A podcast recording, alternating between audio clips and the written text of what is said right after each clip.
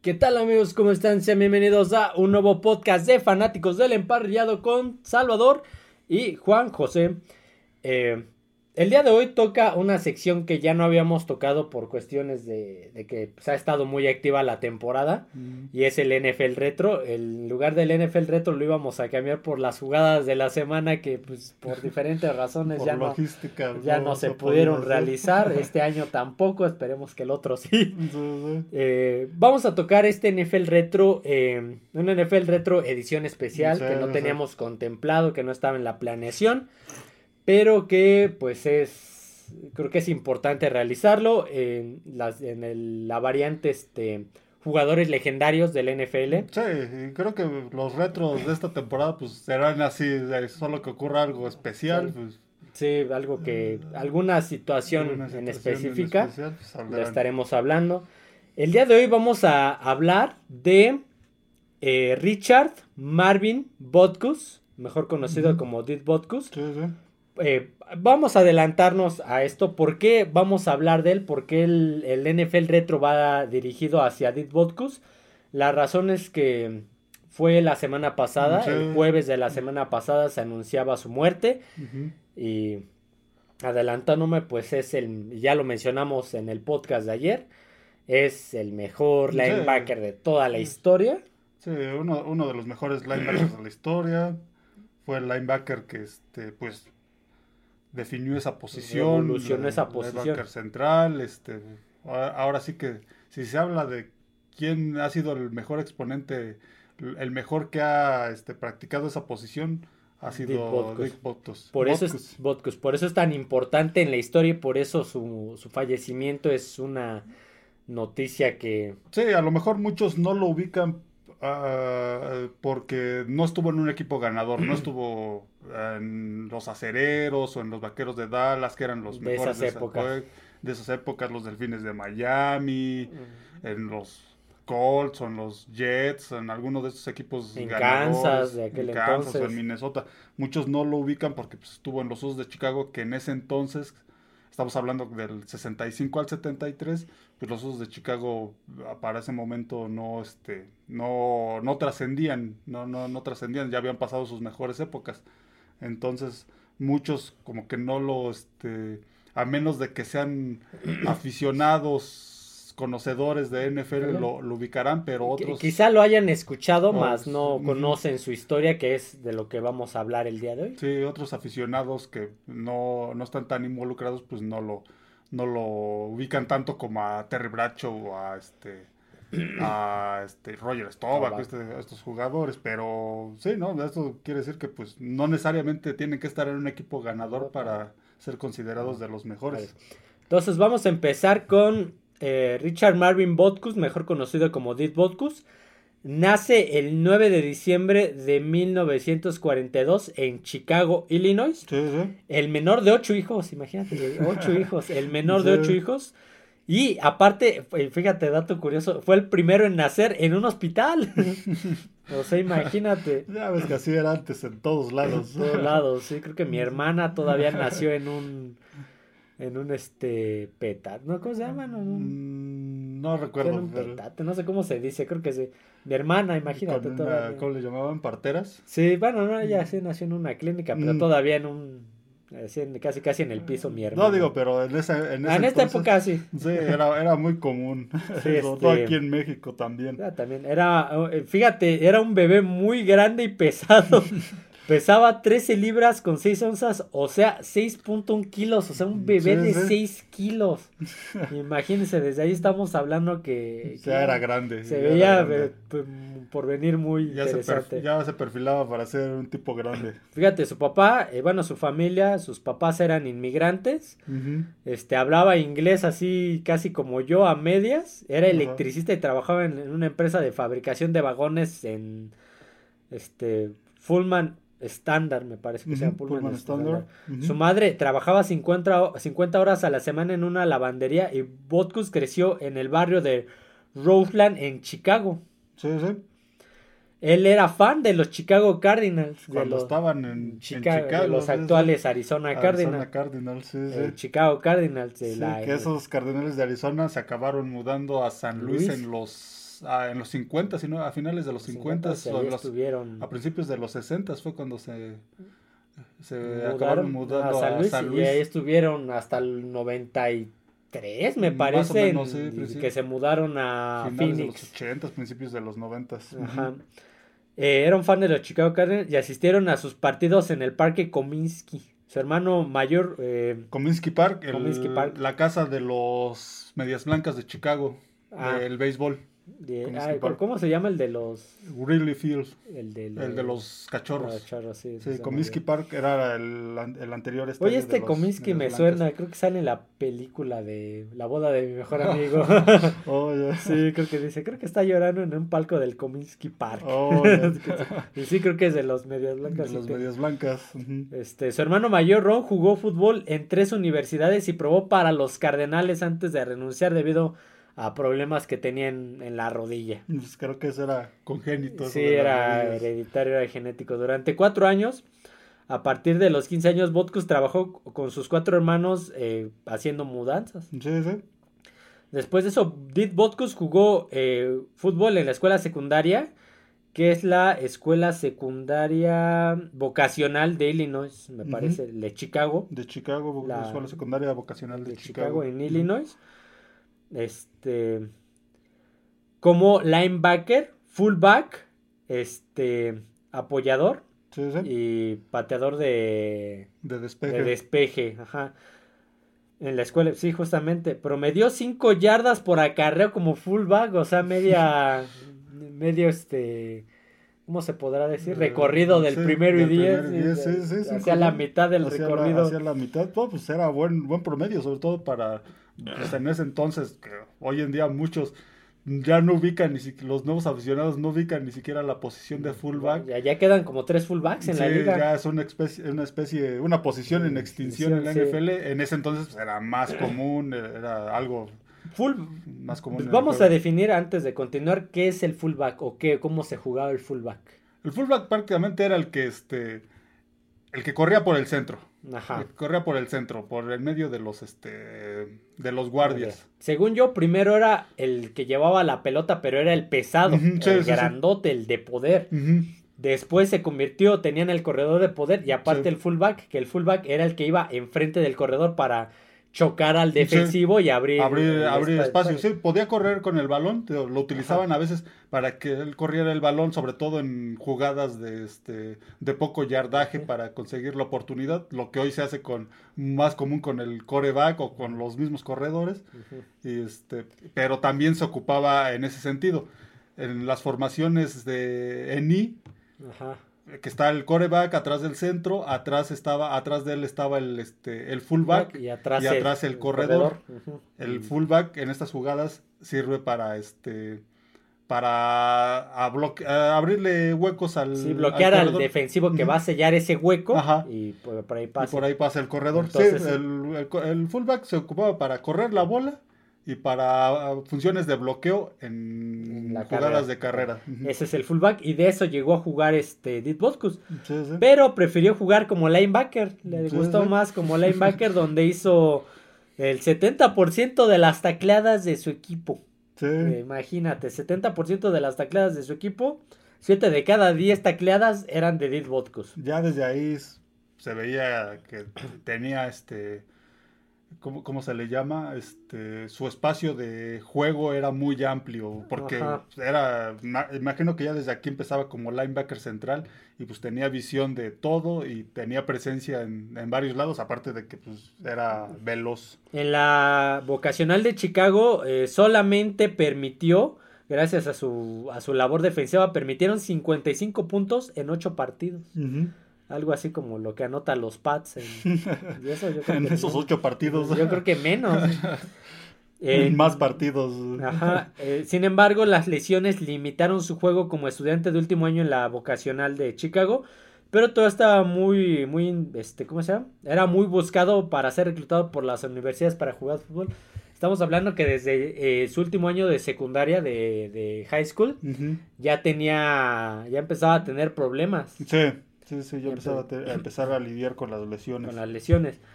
En el verano de 1960, Butkus fue el receptor titular para el equipo de béisbol de distrito de Chicago Park, conocido como los Sun Dodgers. Un artículo de Daily Calumet atribuye a Butkus haber conducido en todas las carreras a los Sun Dodgers en una pérdida al haber bateado un jonrón al campo central.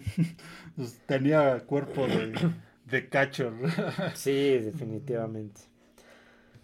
A ver, eh, pues obviamente eh, tenías algo, algún dato antes eh, de, la universidad. Obviamente, pues Botkus, al ser lo que empezó a hacer en la vocacional de Chicago, pues llama la atención de los reclutadores universitarios. Sí, sí, sí.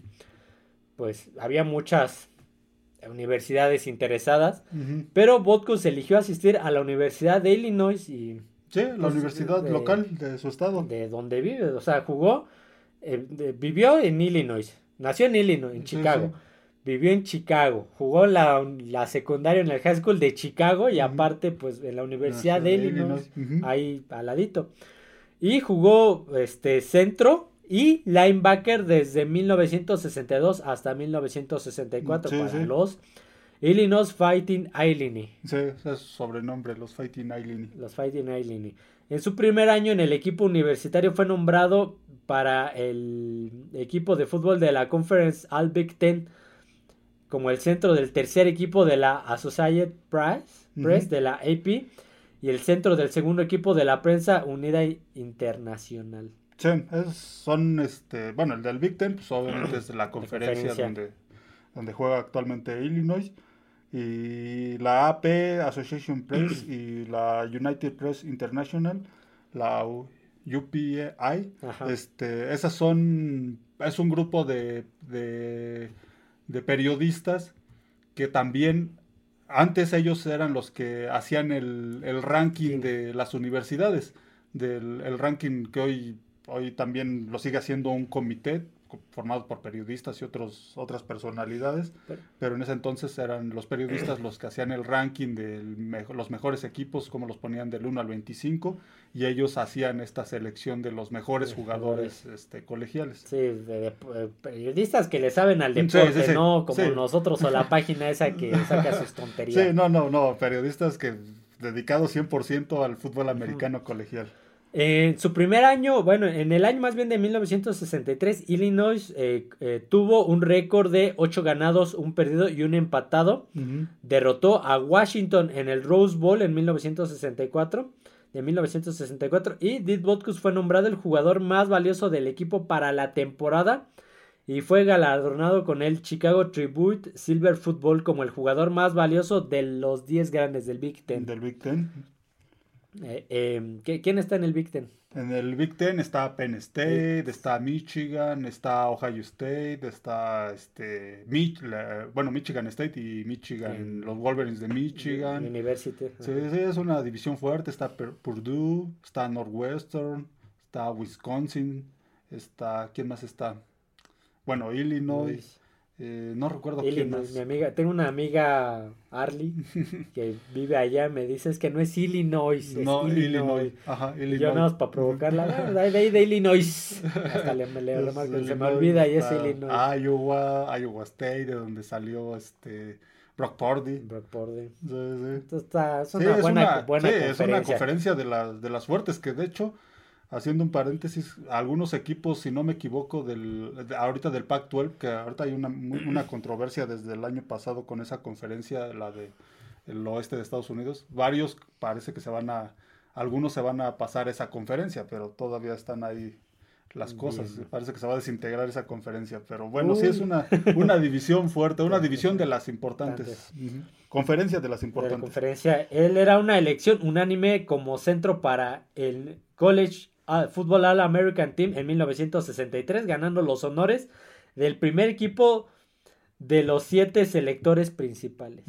O sea, nada, nada nada que quedara discusión, ¿no? Todo era completamente unánime. Sí, este equipo de All America, pues es este como el este en la NFL el, All Pro. El All Pro, sí, sí. Los mejores, de su posición, el mejor de su posición en, colegial, pero en toda la, en toda la, nación. Sí, sí, en toda la nación. Toda la nación de son un montón de equipos, tan solo en División 1, ya lo hemos dicho, son más de 100 equipos. Entonces, imagínate. Imagínate. Como estudiante de último año en 1964, Dick Butkus fue nombrado co-capitán del equipo junto con, la, con el safety George Donnelly. Ese no, no lo ubico. No, UPA, ay, no, no, es ahí, este, consideró el fútbol universitario de Butkus eh, como el lineman, lo consideró como el lineman, el liniero del año. En 1964 fue nombrado jugador del año por la Asociación de Entrenadores de Fútbol Americano y de las noticias deportivas. Sporting News. Sporting News. Por segunda temporada consecutiva fue nombrado el jugador más valioso de los Illini. Este fue elegido para el equipo de All American de 1964, otra vez. Otra vez. Por cinco de los seis selectores principales en una historia de la portada de Sports Illustrated esa temporada el escritor eh, comentó, si cada equipo de fútbol americano universitario tuviera un linebacker como Did Botkus, todos los fullbacks pronto tendrían tres pies de altura y cantarían soprano. o sea, tendrían que ser unos...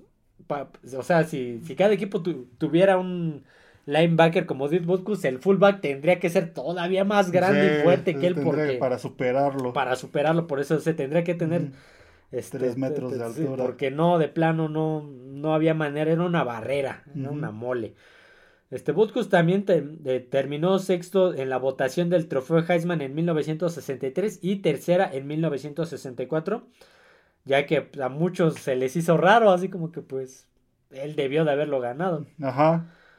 Este, según las estadísticas mantenidas por la universidad, completó su carrera universitaria con 374 tacleadas, 97 en 1962, 145 en 1963 y 132 en 1964. Mm, y aquí no, este, me imagino que también eh, todavía no se este, no, no se hacía de, estadísticas de capturas para este momento ni en el colegial ni en, la, en el profesional.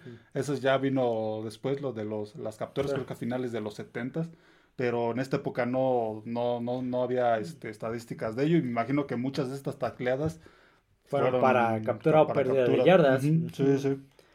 Este Botkus de obviamente pues igual fue drafteado fue, llegó en el draft de aquellos años. Ojo, estamos hablando que fue en 1965, previo a la fusión de las, de las ligas, de la National Football League y de la American Football League, hoy conocidas NFC y AFC, respectivamente. Dick Butkus fue la tercera selección global del draft de 1965 por los Chicago Bears y fue la segunda eh, selección de los este los Broncos, de, Denver. para la AFL. O sea, eran dos drafts En esta época sí, eran dos drafts aparte y todos los equipos podrían, podían seleccionar, ya sea como en este caso los Broncos de la AFL y los Osos de Chicago seleccionaron al mismo jugador. Ya el jugador decidía si este irse a la AFL y otro o a la NFL. Por ahí este Joe Neymar, Fue, fue, seleccionado por los Jets. Por los Jets y por en la NFL fue seleccionado no recuerdo ahorita, te digo, este también es un este paréntesis, pero se me es un, es un dato que eh, sí, porque para digamos este tener en contexto. En contexto cómo era el draft antes de la NFL cuando ya existía la la AFL, pues, ellos tenían sus drafts independientes y pues, ellos seleccionaban a los mismos jugadores y ya dependía del jugador y también de los mismos equipos. En este caso, los dos de Chicago. Fue este por los San Luis Cardinals. los Jets los seleccionaron por parte de la AFL. Ajá. Y los San Luis Cardinals por parte de la NFL. En estos casos, como John Neymar y Dick Botkos, este ya dependía de, bueno, de la decisión que tomara el jugador y también los equipos le ofrecían lo, mejor. En este caso, los, los Jets pues, le ofrecieron más a, a Neymar este, para unirse a ellos. Y en el caso de Edith Botkos, pues también los de Chicago le ofrecían más dinero a... No, de hecho no. A, este... de, hecho no. Y, eso, discúlpame, te voy a... te, voy a, este, a, ¿Cómo se dice? Estoy buscando la palabra. Bueno, voy a, voy a hacer la referencia. Sí, sí. Este, la, la- obviamente Teo fue drafteado por los Chicago Bears por parte de la sí, sí, NFL. menos dinero, sí, sí, y razón. por los Denver Broncos por parte de la NFL, pero después de varios días, después del reclutamiento por parte de ambos equipos, decide firmar por, por los Bears. Sí, sí. Los Bears le ofrecieron menos dinero que los que Broncos, los Broncos, pero Se, se le hacía más atractivo para él jugar en el equipo de su ciudad natal y para jugar por este con George Halas. Sí, con George Halas en la NFL, que pues todavía en estos momentos, digamos que muchos la consideraban mejor que la este, AFL, aunque A ver, la de- la, N- la AFL llevaba cinco Sí, años. llevaba de- cinco de años, era, o era sea, joven, entonces muchos consideraban todavía mejor a la, a la NFL que ya tenía cuarenta y tantos años jugó- de, y de iba a jugar para George Halas, iba a jugar en el equipo de, de su ciudad, Sí. donde ha jugado, donde Sí, a- además un equipo que pues para esos momentos era uno de los más ganadores en la, en la NFL. Aunque ganado- no lo crean. Aunque no lo crean, había ganado varios campeonatos en los 40, ya, ya, lo, ya lo habíamos comentado en algún momento, creo cuando vimos lo de los estadios. Había ganado también este en los 50, entonces ya tenía, era un equipo este, de los fuertes, de los históricos de la NFL. Y pues su salario, su contrato de novato eh, total, ¿eh? Ojo, era total, no Sí, por sí, sí. año total. Era de 200 mil dólares totales. 200 mil dólares, hoy en día eso lo ganan los, de, los de los equipos de prácticas, Sí, creo. era en la, en la, no, en la temporada, en temporada baja, cuando tienes tu plantilla de, de noventa y tantos jugadores, los, los agentes libres que firmaste cobran eso. Mm, Los novatos de agencia libre que no agarraste en el draft, que reclutaste así, pues ya vamos a llenar la plantilla, cobran esto, yo creo. Este, estamos hablando que me parece que cobraba como 50 mil dólares por, mm, por, temporada. Imagínate eso ahorita, pues es nada. Sí, no, O sea, no, no, nada que ver. ya. ofrécele a un buen linebacker a este actual. Pues, Ofrécele a Fred Warner 50 mil dólares al año y te va a mandar por allá lejos. Sí, ¿eh? sí, Hombre, sí. Yo no cobro menos de 20, ¿no? sí, ándale, exactamente. o algo así. Este, junto a otro futuro miembro del Salón de la Fama de los Bears, Gail Sagers, Sí, sí, sí. que fue una cuarta selección global. Butkus fue una de las tres selecciones de primera ronda que tuvieron los Bears en aquel draft. Selecciones que la selección que usaron para Dit Butkus la habían adquirido en un intercambio con los Pittsburgh Steelers. Ahí no sé qué. No, no recuerdo cuál fue el cambio, pero ¿te, imag- te imaginas si los Steelers hubieran, hubieran cambiado. no, no hubiera- hubieran cambiado y hubieran elegido a Dit Botkus? Imagínate, Dit Butkus, Minjo Green, este, Jack Lambert, sí. este, ¿qué, qué otro defensivo de esos? No de recuerdo quién más estaba, pero te imaginas lo que hubiera sido esa, este, esa defensiva de, de Pittsburgh. Le hubiera tocado las primeras épocas, porque estamos hablando que jugó hasta el, 60 hasta el 73, Le hubieran tocado Los los primeros, primeros años, de los... de la cortina de acero. de los A lo mejor hubiera durado más porque, vamos, eh, a veces adelante hubo un conflicto, Sí, ahí, sí. entonces a lo mejor hubiera durado más.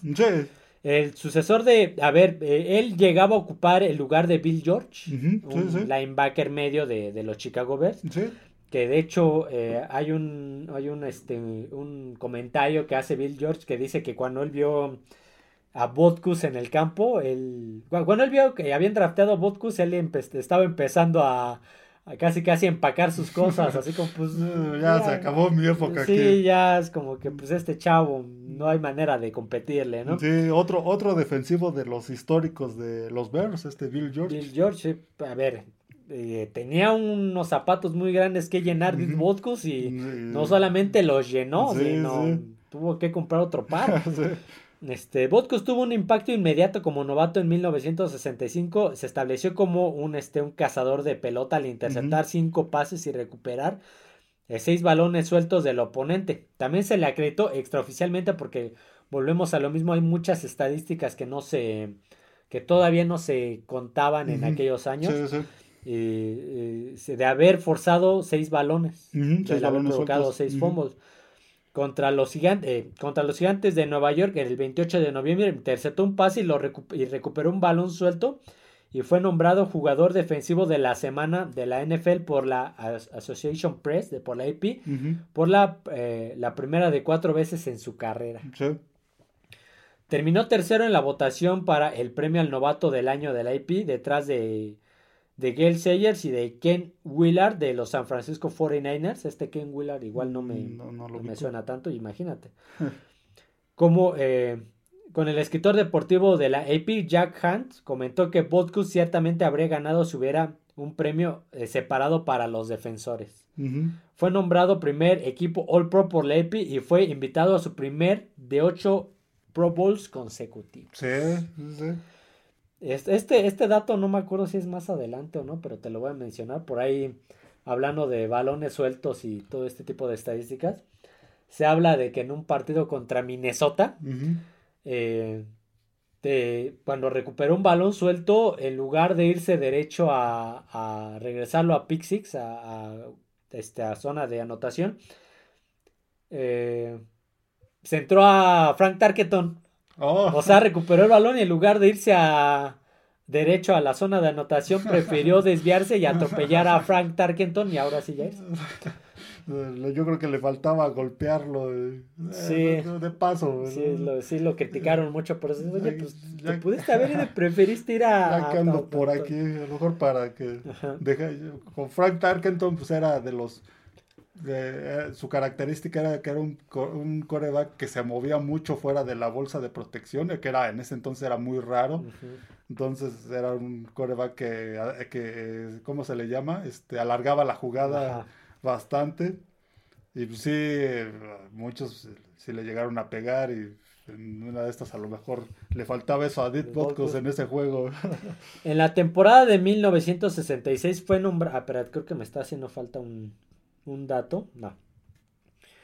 En la temporada de 1966, Butkus fue nombrado como el linebacker medio del segundo equipo de, de All Pro por la EP, la Asociación de Prensa Periodísticas y el New York Daily News, cada selector colocándolo detrás de Ray Nietzsche. Nietzsche, sí, sí, de los Green Bay Packers. Otro, otro de los históricos linebackers de, de la NFL, ese Ray, Ray Nietzsche.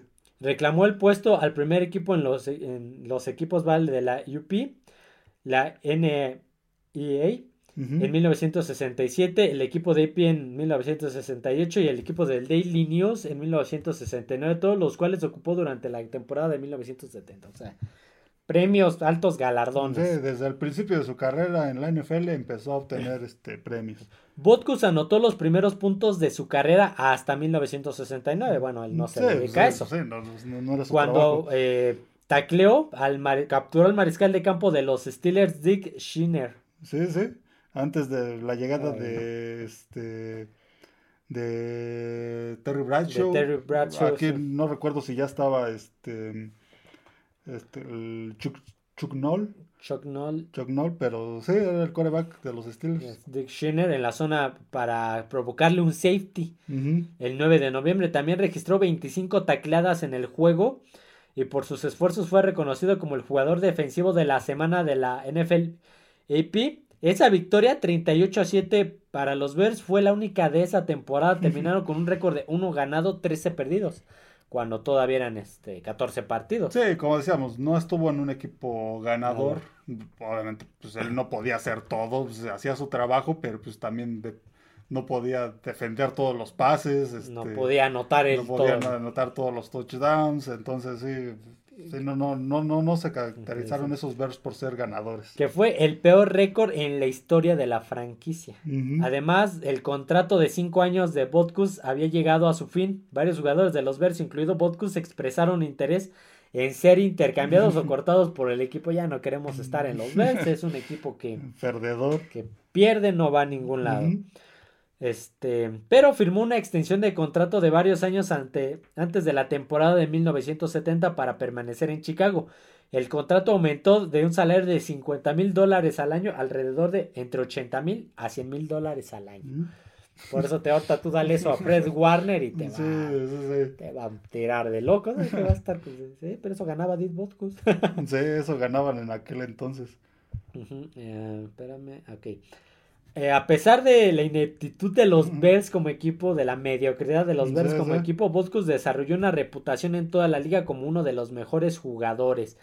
Tanto en 1969 como en 1970 fue nombrado jugador defensivo del año que fue votado por los jugadores de la NFL, apareció en la portada de Sports Illustrated en septiembre de 1970 con la leyenda El hombre más temido del juego. Sí, sí, muchos jugadores expresaban que ya que, que, este cuando jugaban con los osos, pues el- el- no querían encontrarse con, con Dirk Butkus en el campo, A en ver, la ofensiva. este, a ver, se habla de que gruñía, o sea, se, se habla de que para intimidar, porque intimidaba, Sí, era, eh, te gruñía como un oso y te- se te ponía enfrente y a ver, hazle Sí, algo, sí, o sea, sí. aparte de que era grande, era pesado. Sí, Y po- por, ahí toca hay un dato, no me acuerdo de quién fue, un jugador de, de él que decía es que Edith Botkus no, no golpeaba para herir, sí, sí. decía él golpea- golpeaba con la intención de matar, o sea, imagínate. De mandar al hospital. No se, me- no, no se ganó una demanda, ¿no?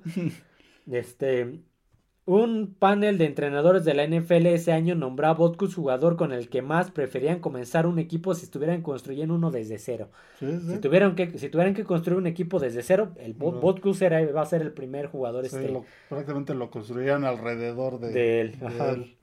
Antes, eh, la temporada de 1971, Bot, Did Botkus se sometió a una cirugía preventiva en la rodilla derecha. Sí, ya empezaban los problemas. que se había desgarrado ligamentos en la escuela secundaria, o sea, desde la escuela secundaria traía este, este problema, sin embargo, debido a los fuertes músculos eh, compensaban esa lesión. Sí, sí.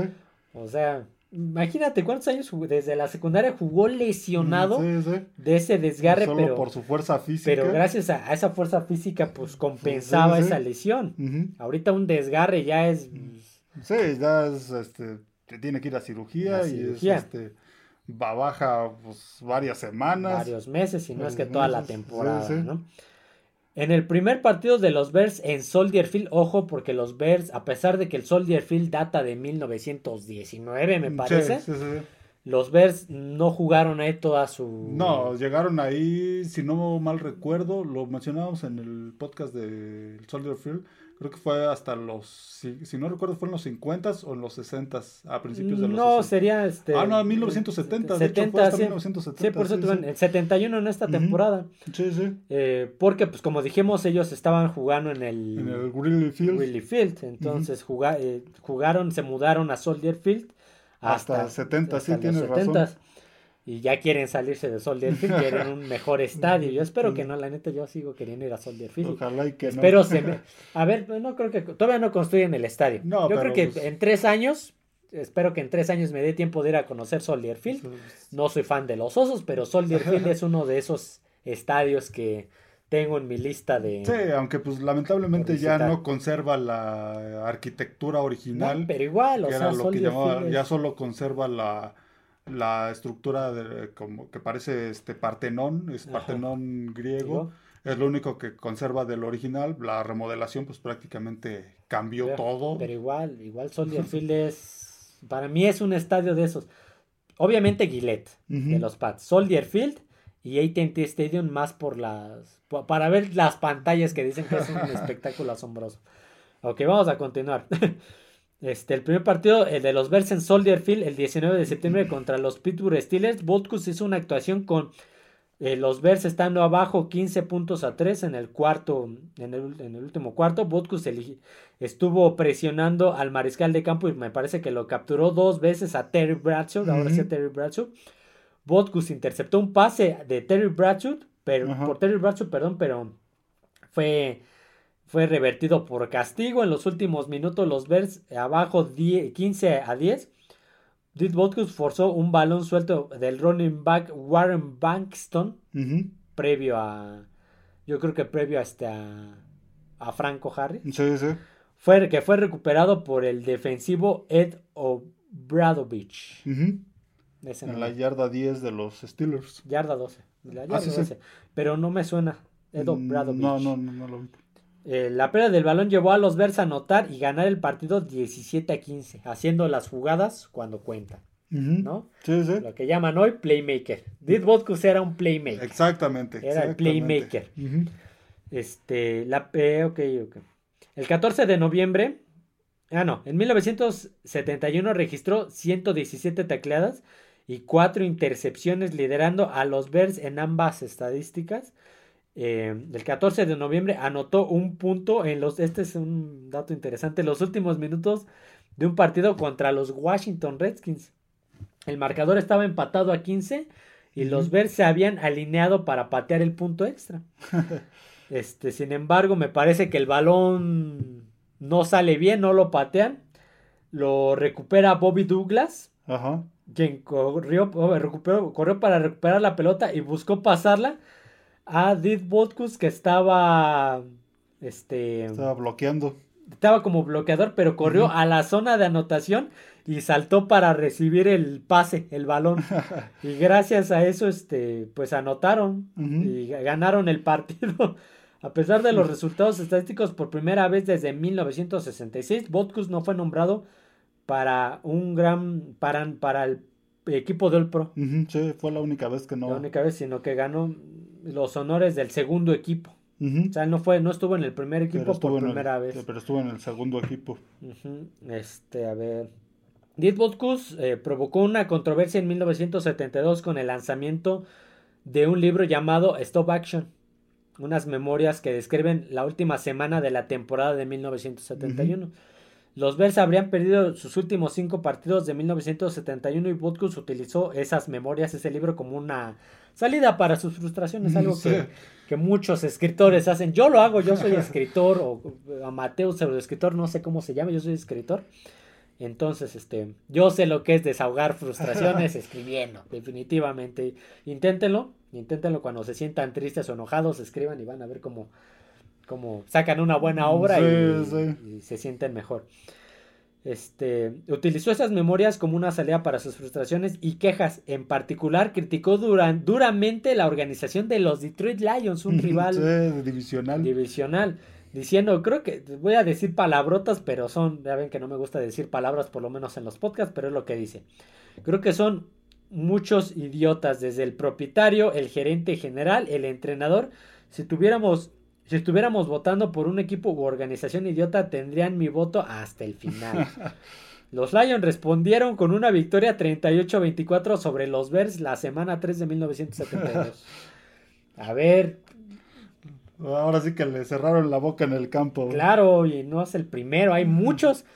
Me acuerdo ahorita de, de otras dos, de otros dos personajes que han hablado así, tirado basura al rival y que los han. Bueno, el más reciente, pues lo vimos el fin de semana.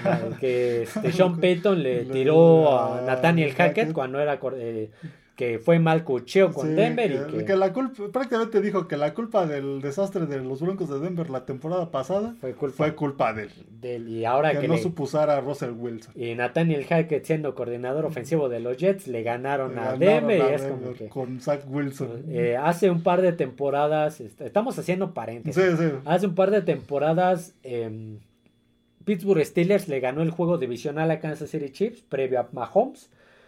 Y en el vestidor le dijo que le- les dijo pendejos, a- le- literal les dijo pendejos a, a los Patriotas y en la Ajá. final de conferencia pues creo que fueron 38 a 7 el partido, sí. 38 a 10. Entonces, Y es como que mm, hay que hay que mantener la boca cerrada. pues, Exactamente. a Did Botkus le pasó. Después, este. Los Lions, eh, después del partido, el linebacker de los Lions, Mike Lushi, a quien Botkus habría etiquetado como un bebé de los Giants, un bebé llorón, negó que el libro tuviera alguna relación con el resultado del juego. Yo creo que no, yo creo que sí, sí fue como un. Lo van a decir a prensa, pero yo creo que sí tiene mucho que ver. Sí, sí. Este. Y también dijo que Botkus debería mantener la boca cerrada y jugar fútbol. Botkus, Exactamente. que era notoriamente un...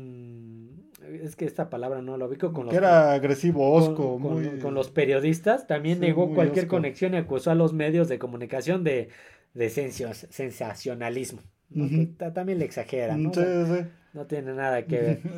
El compañero de equipo de los Bears, Gail Sayers, dijo más tarde que no le gustaba el libro, sintiendo que Botkus estaba por encima de esos insultos. Ajá.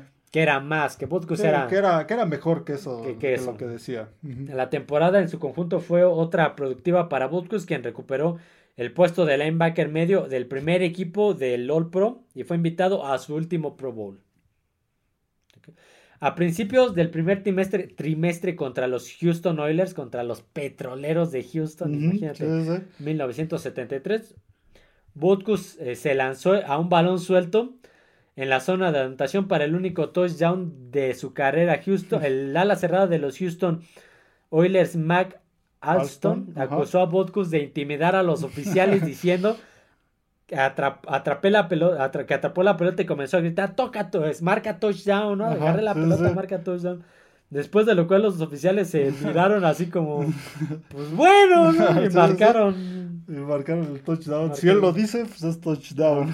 Después de los cual, este, su temporada se vio vencida después de nueve partidos por una lesión persistente en la rodilla derecha.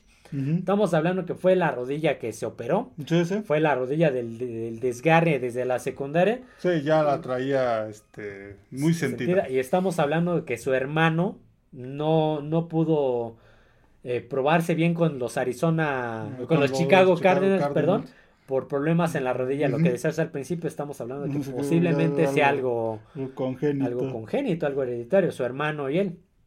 Este. Eh, por una lesión persistente en la rodilla derecha que había estado.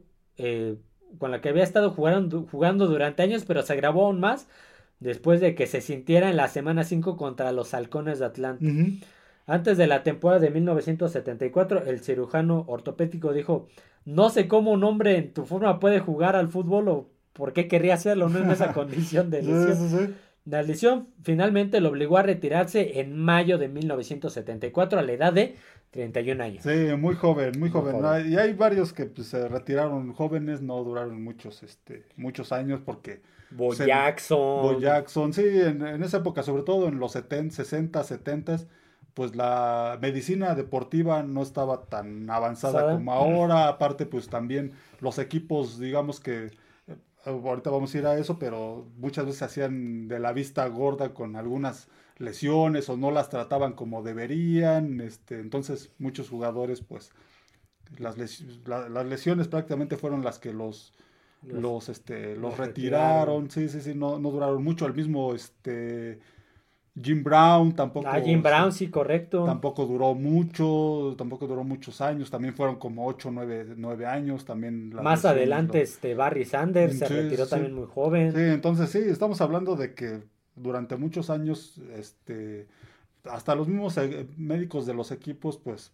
Eran negligentes también. Sí, eran negligentes. Había mucho, este mucho conflicto de intereses apoyaban más a las decisiones de la organización que la salud del mismo jugador. Sí, y eso es a lo que vamos. Este, tras la salida de, de Botkus de los Chicago Bears, se, eh, se produjo con cuatro años restantes de cinco que tenía su contrato. O sea, de ese contrato solamente jugó uno de cinco, quedaban cuatro.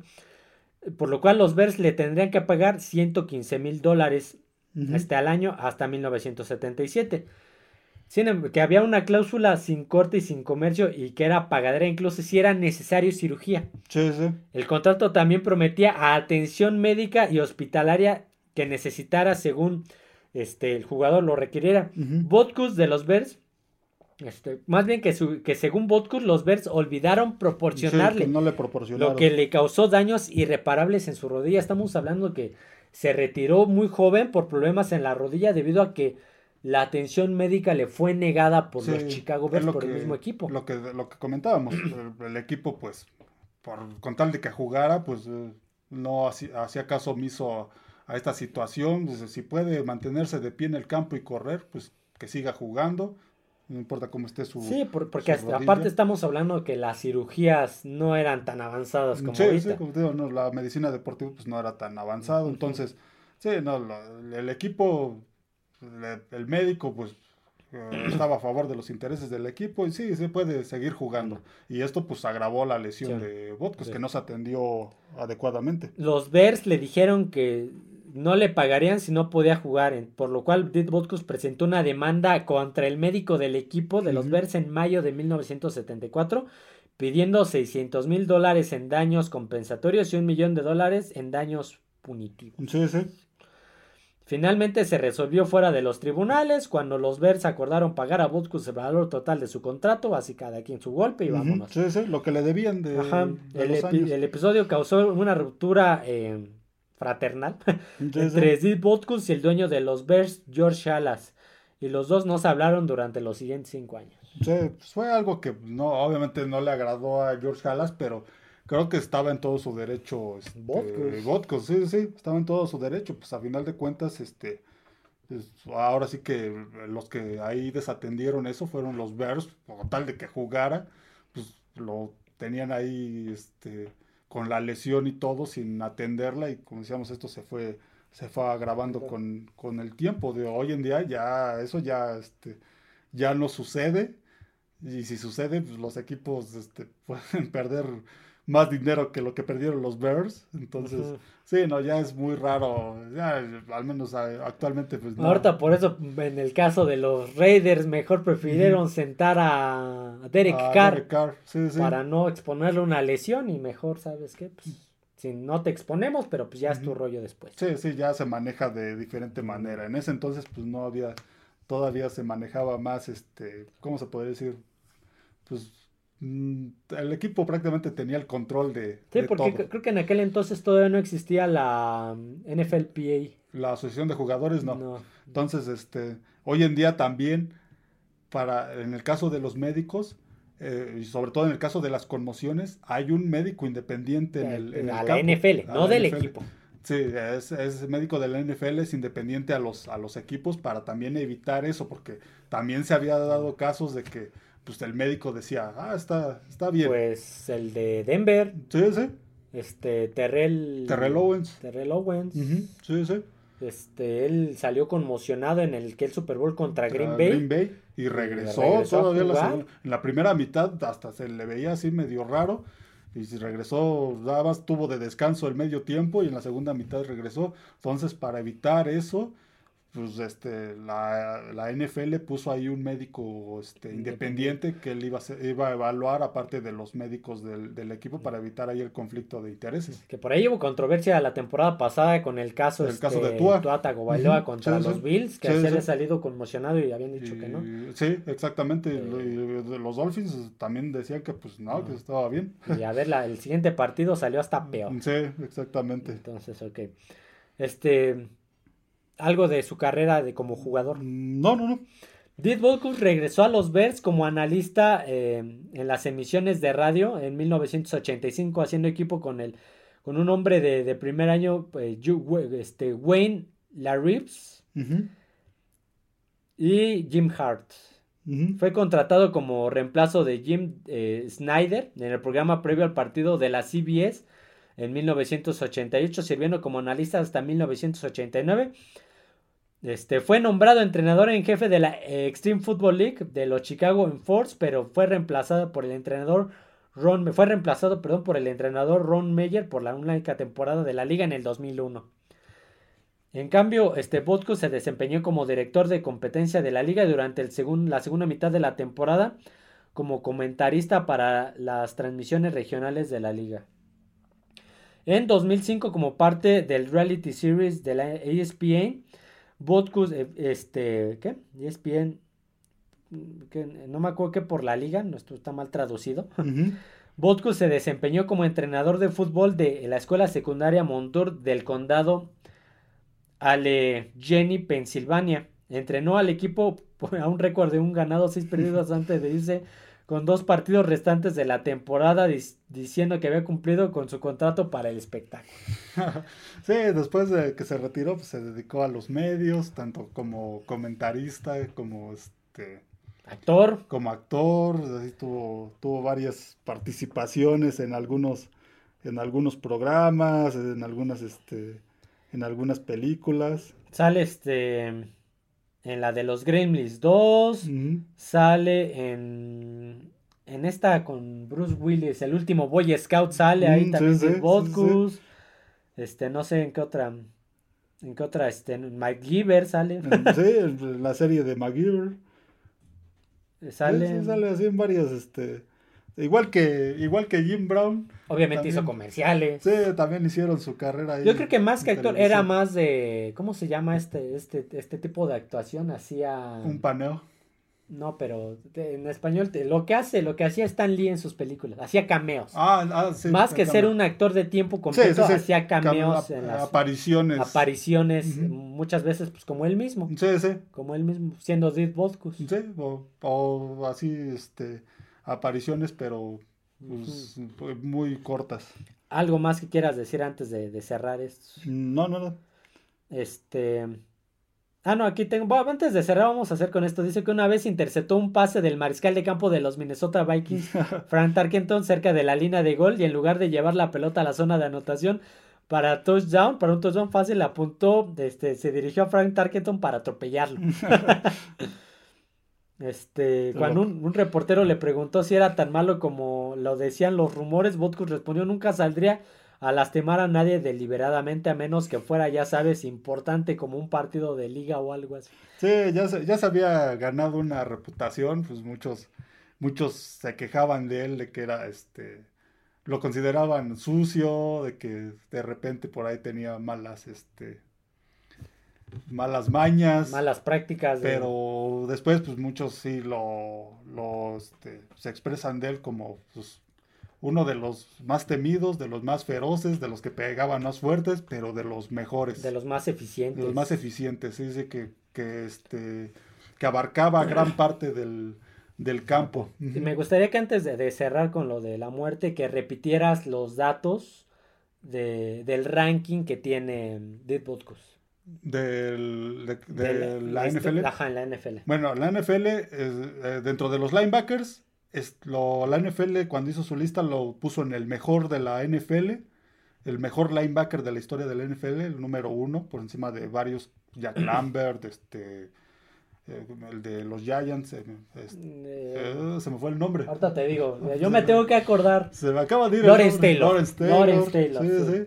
Ryan Nitschke, también uno contemporáneo de, de, él, que también era, era muy bueno y dentro de los mejores jugadores en general de todas las posiciones, está en la posición número 10, lo pone la NFL. 10. Sí, como decíamos al principio, estamos hablando de un jugador que participó en un equipo que pues eh, fue creo que una de sus épocas más mediocres de los... A pesar de que lo tenían a él. Sí, sí. Pero pues, pues como dijimos, él no puede hacer todo, no puede cargar al equipo. Pero pues sus participaciones le valieron, le valieron esto. Si no han visto los los highlights, véanlo. Y, cómo hasta brincaba a los adversarios para alcanzar al que llevaba el, este, el balón. Hay por ahí varias jugadas donde tiene que, prácticamente los brinca como si fueran obstáculos, tres, cuatro jugadores, para alcanzar al, corredor que lleva el, este, el balón. Cuando cubría, dices, ¿no? Sí, cuando cubría, hay por ahí una imagen, estaba viendo una imagen contra los empacadores de Green Bay, va a cubrir al, al coreback y el coreback, pues, se, se, agacha un poco y se ve este, lo, con los brazos levantados. Este, Dit Botkus medía, medía 1,92, si no me equivoco, pesaba como 110 kilos. Era un oso, él era, un oso. era prácticamente un oso equipado, equipado con indumentaria de Y luego te gruñía para intimidarte, te gruñía. Exactamente, sí, no, era, era, muy, era muy imponente su presencia en el campo de juego. Eh, ahorita me acordé, eh, Jack Lambert estaba chimuelo. Entonces te quería intimidar, te volteé a ver y te sonreía así como voy por ti. Y como estaba chimuelo, decías, este no le tiene miedo a los golpes. y Edith Butkus lo que hacía era gruñirte. te gruñía como un oso por ahí, este eh, los Raiders creo que te, se pegaban en el casco y no me acuerdo qué tanto lo maltrataban, lo tiraban como para... Exactamente, lo, rasgaban, lo rayaban para que se, para intimidar. Me imagino que Dirk Putkos aplicaba lo que, este, no sé si hoy en día se haga, pero antes se hacía, eh, era algo que dentro del campo de fútbol americano, este, eh, solía pasar de que los, este, los defensivos le, le hablaran al coreback y le, todavía, le, dijeran voy por ti, voy por ti. Todavía lo hacen, ya ves que todavía, por ahí Philip Rivers, ya ves que los provocaba. todavía, se hace, pero ya, ya, ya no se escucha tanto por luego el ruidero del estadio. Sí, sí, sí, pero o después de una jugada, dice, sí, tú. Sí, y también ahí, eh, este, cuando están formados en la línea este, para sacar la jugada, suele pasar que también lo, lo, lo, digan ahí entre ellos. Entonces... A mí una vez cuando en mis épocas de jugador me, me, pusieron una vez, creo que fue de guardia. Y el de enfrente me decía, quítate que te voy a, a no sé qué. Yo, pues sale a ver si te dejo pasar, güey. Sí, lo digo porque también a mí me pues, sucedió por eso. Me estás estar intimidando con tu quítate que te voy a pegar. Entonces, Dead Vodcos me imagino que muchas veces aplicó eso. Los pequeños gigantes utilizaron este Alka-Seltzer para parecer que tenían rabia. Exactamente, sí, sí. Ok. Eh, pues Dit Botkus murió mientras dormía en su casa de Malibu, California, el 5 de octubre de 2023, hace la semana pasada, justamente el jueves de la semana pasada. Este tenía 80 años. La muerte de Botkus ocurrió horas antes de que los Bears estuvieran programados para jugar un partido eh, de jueves por la noche contra los Washington Commanders. Los Commanders eh, organizaron un momento de silencio antes del partido y los Bears terminaron ganando ese partido 40-20 en su primera victoria de, la, de esta temporada. Mm. Estamos hablando que la temporada pasada su primera victoria vino contra los Patriots, tratando de defender un récord de George Halas, defendiéndolo. Y su primera victoria de esta temporada fue eh, horas después del fallecimiento de Dick Butkus, la primera victoria en, su honor. Sí, sí. Eh, salieron motivados. Dentro del fútbol americano colegial se otorga el premio Dit Botkus al mejor linebacker de. Sí, correcto, se me estaba pasando ese dato. Del colegial, del colegial en honor a Dit Botkus. ¿Alguien que te, que te acuerdes que lo haya recibido? Mm, no recuerdo si si este el de los Cowboys el que nombramos ayer este Leighton Manderez no el otro Parsons Sean Lee Sean Lee creo que no recuerdo si él lo ganó en Penn State Ahorita no me viene alguno a la mente, pero seguramente alguno de los, obviamente alguno de los que ha de haber llegado al NFL. Aaron lo, Donald Lo ganó, probablemente. Este, aparte, pues eh, ingresó al Salón de la Fama de la, de la NFL, está en el Salón de la NFL, en el Salón de la Fama del Fútbol Americano Colegial, y pues ya habíamos dicho Pro Bowl de este All Pro, de la este, de la NFL ocho años. Volvemos a lo mismo a ver es, es el mejor linebacker de mm, toda la historia. De cuántos linebackers te gusta que ha habido en la NFL pues él es el mejor de todos. sí sí pues tan solo es uno de los varios que han tenido los Bears como Mike Singletary del 85 de aquellos Bears del 85, este Brian Urrager también, un heredero de, de esa, de, esa defensiva, de, esa defensiva de los osos, este, Lawrence Taylor, Ryan Nitschke, Jack Lambert. Entonces podemos nombrar muchos, linebackers, que han pasado y él es el considerado el, mejor. este, imagínate qué tan grande fue, repitiendo datos, su carrera. ¿Cuántos jugadores de la NFL ha habido en 100 años que se fundó la liga? Sí, sí. Y él es el décimo mejor. El décimo mejor. De 100, de 100 años de jugadores, de 32, bueno, no, no existían los 32 desde el, mm, desde, el principio, pero vamos a decirlo, de 32 equipos. ¿Cuántos han pasado? ¿Cuántos han pasado por la liga desde cada... Desde 1920. Desde la fundación de cada equipo, ¿cuántos jugadores? Y él es el décimo mejor. El mejor, sí, sí, sí. Imagínate qué tan grande es... Eh, los Bears tienen retirado el 51, que era el, número que usaba Dick Botkus. La Universidad de Illinois también retiró su número, que si no mal recuerdo creo que solo han retirado dos números y uno es el de, Así de Botkus. Sí, sí. Ah, ¿Tiene anillo del honor este mm, Soldier Field? no recuerdo, pero si lo, tiene, seguramente ahí está. sí, sí. No recuerdo si está. Sí, hay una escultura de Botkus en afuera de este de Soldier Field. Entonces, pues Imagínate. Imagínate. Bueno, pues en paz descanse el gran Dit Botkus. Esta fue su historia, menos que tengas algún otro dato que pues, quieras decirnos. Por ahí, varios jugadores, exjugadores que se, se, enfrentaron a él, tienen ahí unas, unas frases refiriéndose a lo que era él en el terreno de juego. Por ejemplo, Bill Curry, que era centro de los empacadores de Green Bay, que pues le tocó jugar con él muchas veces, rivales, rivales divisionales. que era Green Bay y Detroit y Minnesota, se topaban muy seguido. Sí, él decía, antes que siquiera pensaras en intentar bloquearlo, tenías que no dejarte llevar por su mística, y vaya que no lo, no lo apreciaba. Pues, era, era este, sí si, este, si querían bloquearlo, este, tenían que ir con todo, porque si iban con miedo. Sí, pues o sea, primero es, este, lo quiero bloquear, pues voy a ir duro, nada de que, nada de que mejor no, mejor. Sí, sí, sí, pues espero que me ayude, ¿no? Sí, era ir o ir. Este, Paul Horning, corredor de los empacadores de Green Bay, decía, Dick no simplemente te tacleaba, hacía tacleadas dignas de un libro de texto, pero no se conformaba con hacerlo, te devoraba. Era, hacía buenas tacleadas, pero hasta al límite. ¿eh? te digo que él golpeaba, decían que golpeaba a matar, que él no golpeaba para hacerte daño, él te golpeaba para matarte. Sí, sí.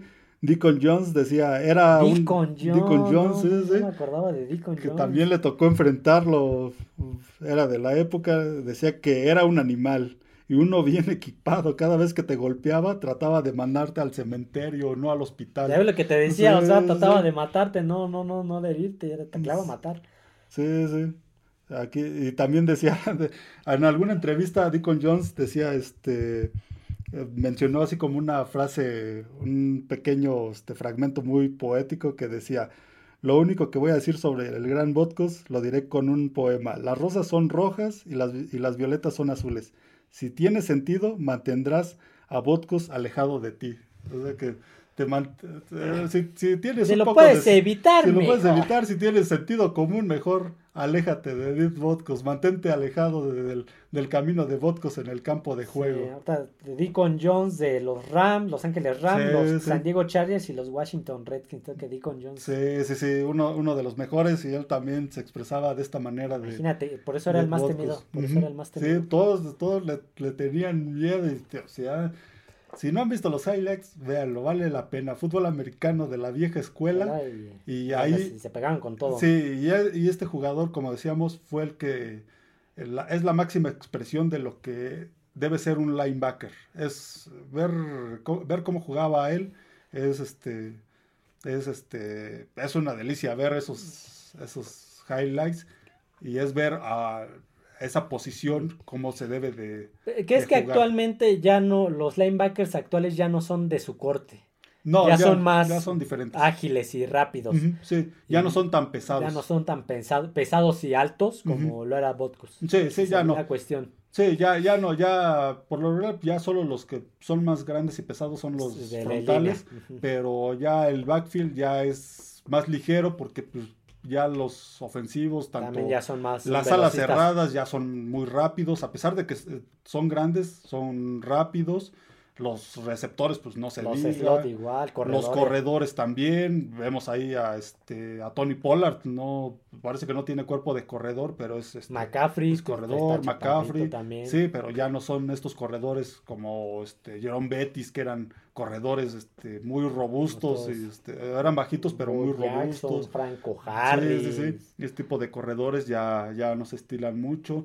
Todavía hay por ahí algunos como Derrick Henry, este, pero ya no son de ese, de ese corte. No. Y los linebackers tampoco, ya tampoco por son. Por lo mismo han tenido que evolucionar. Entonces, pues sí. ya es complicado ver igual, por lo mismo de que ya no es el mismo corte que Botkus. Sí, ya son menos pesados. Vemos ahí a este bueno, yo veía el, lunes a Robert Spillane de los Raiders, no, no es pesado. Este, Te digo, Fred Warner es. Fred Warner, sí, sí, este, Leighton Van Der Esch, no, no, no, son, no, son, no son muy grandes. Micah Parsons es linebacker o es frontal. Mm, es linebacker. Imagínate, Micah Parsons, y es rapidísimo. Sí, sí, sí, ya son de otro, de otro corte, ya no son de otro corte. En este entonces, pues se estilaba, eran de ese tipo. Ves a Jack Lambert, a Ryan Hitchke, son son así grandes. Al refrigerador. Por algo era el refrigerador. A Mike Singletary. también. a Ted Hendricks de los Raiders. Son, eran, eran grandes. Eran, Lawrence Taylor era grande también. Sí, sí. Pero sí, ya, ya no se estilan de este, de este tipo. Pero, es, pero Vodkos, a pesar de que era grande, ya lo mencionábamos, 1.92 con 110 kilos era muy rápido, era muy ágil. hay, por ahí varias jugadas donde brinca. donde brinca los defensivos que van cayendo enfrente de él. Con problemas en la rodilla, eh, con desgarre. Los brinca ah, y alcanza al corredor, todavía lo alcanza. Tenía amplio margen de este de alcance este Dit Botkos en el terreno de juego. Pero con desgarre, con problemas en la rodilla hacia mm, eso. Sí, sí, sí, exactamente. Y bueno, a pesar de, ya para cerrar ahora sí, a pesar de que murió en su casa en Malibu, en California, pues él nació, creció y vivió muchos años de su vida en Chicago. Sí, sí, sí. Por algo hablábamos ayer, es el hijo de Chicago. Sí, nació en Considerado el hijo Chicago, de Chicago. estudió en la Universidad de Illinois. La segunda es de la, la secundaria. secundaria, jugó para los Osos de Chicago toda su carrera, entonces pues es este es parte de la ciudad de, de Chicago, no sé, de los históricos de Chicago y seguramente ahora que jueguen de local los los Bears Van a hacer un homenaje. habrá algún homenaje. Eh, toca partido en Soldier Field. Mm, sí, este fin de semana contra Aquí tengo la, la foto. contra los Bears van Contra Minnesota. contra Minnesota, eh, rival, sí, rival divisional. en Sol- Soldier Field. En Soldier Field. Entonces, sí, seguramente pues habrá algo Algún homenaje. algún homenaje a Deep Podcast ahí en Soldier Field. Pero bueno, hasta aquí el NFL Retro de esta semana, edición especial en homenaje al gran Dick Botkus, gran linebacker histórico de la NFL, que en paz descanse, veremos, bueno, es que este, ah, yo sí lo puedo ver porque todavía tengo mi semana gratis de DAZN, y ojo, ahorita la semana, una semana es una semana. Sí, sí, sí. Si, su- si alguien le va a Nueva Orleans, alguien le va a Cincinnati, a Bengals, alguno de estos equipos que no van a emitir, que Sí, no sí, van a van transmitir el- por televisión, 17 pesos una semana de, de NFL Game Pass por Dazón. Son 17 pesos. O sea, creo que por una semana, aunque sea para ver un partido o ver varios, vale mucho la pena. Sí, Estas son las ofertas baratitas que deben de aprovechar. Sí, exactamente. Sí, porque no se dan todo el año. Este, pues yo, eh, a pesar de que, bueno, ese, ese, en ese yo creo que voy a estar viendo el de. mm, pues yo creo que voy a ver ese, el Minnesota. Minnesota contra el Chicago. lo voy a ver por Dazón, no lo van a emitir, pero tengo esa ventaja, entonces, para ver si hacen algún tipo de homenaje. ¿vale? Ahora sí, hasta aquí el podcast del día de hoy. Espero les haya gustado. No olviden suscribirse al canal, darle like al podcast, eh, seguirnos en todas las plataformas. Bueno, escucharnos en todas las plataformas: YouTube, Spotify, Amazon Music, Apple Podcast. Seguirnos en todas las redes sociales: en Twitter X como F de Emparrillado y en TikTok como Fanáticos del Emparrillado. Creo que soy el único que le dice Twitter X. Todos siguen diciendo Twitter, Twitter o, o X. O X. Yo le digo. Twitter X. Así que bueno, eso sería todo amigos. Nos vemos. Adiós a todos.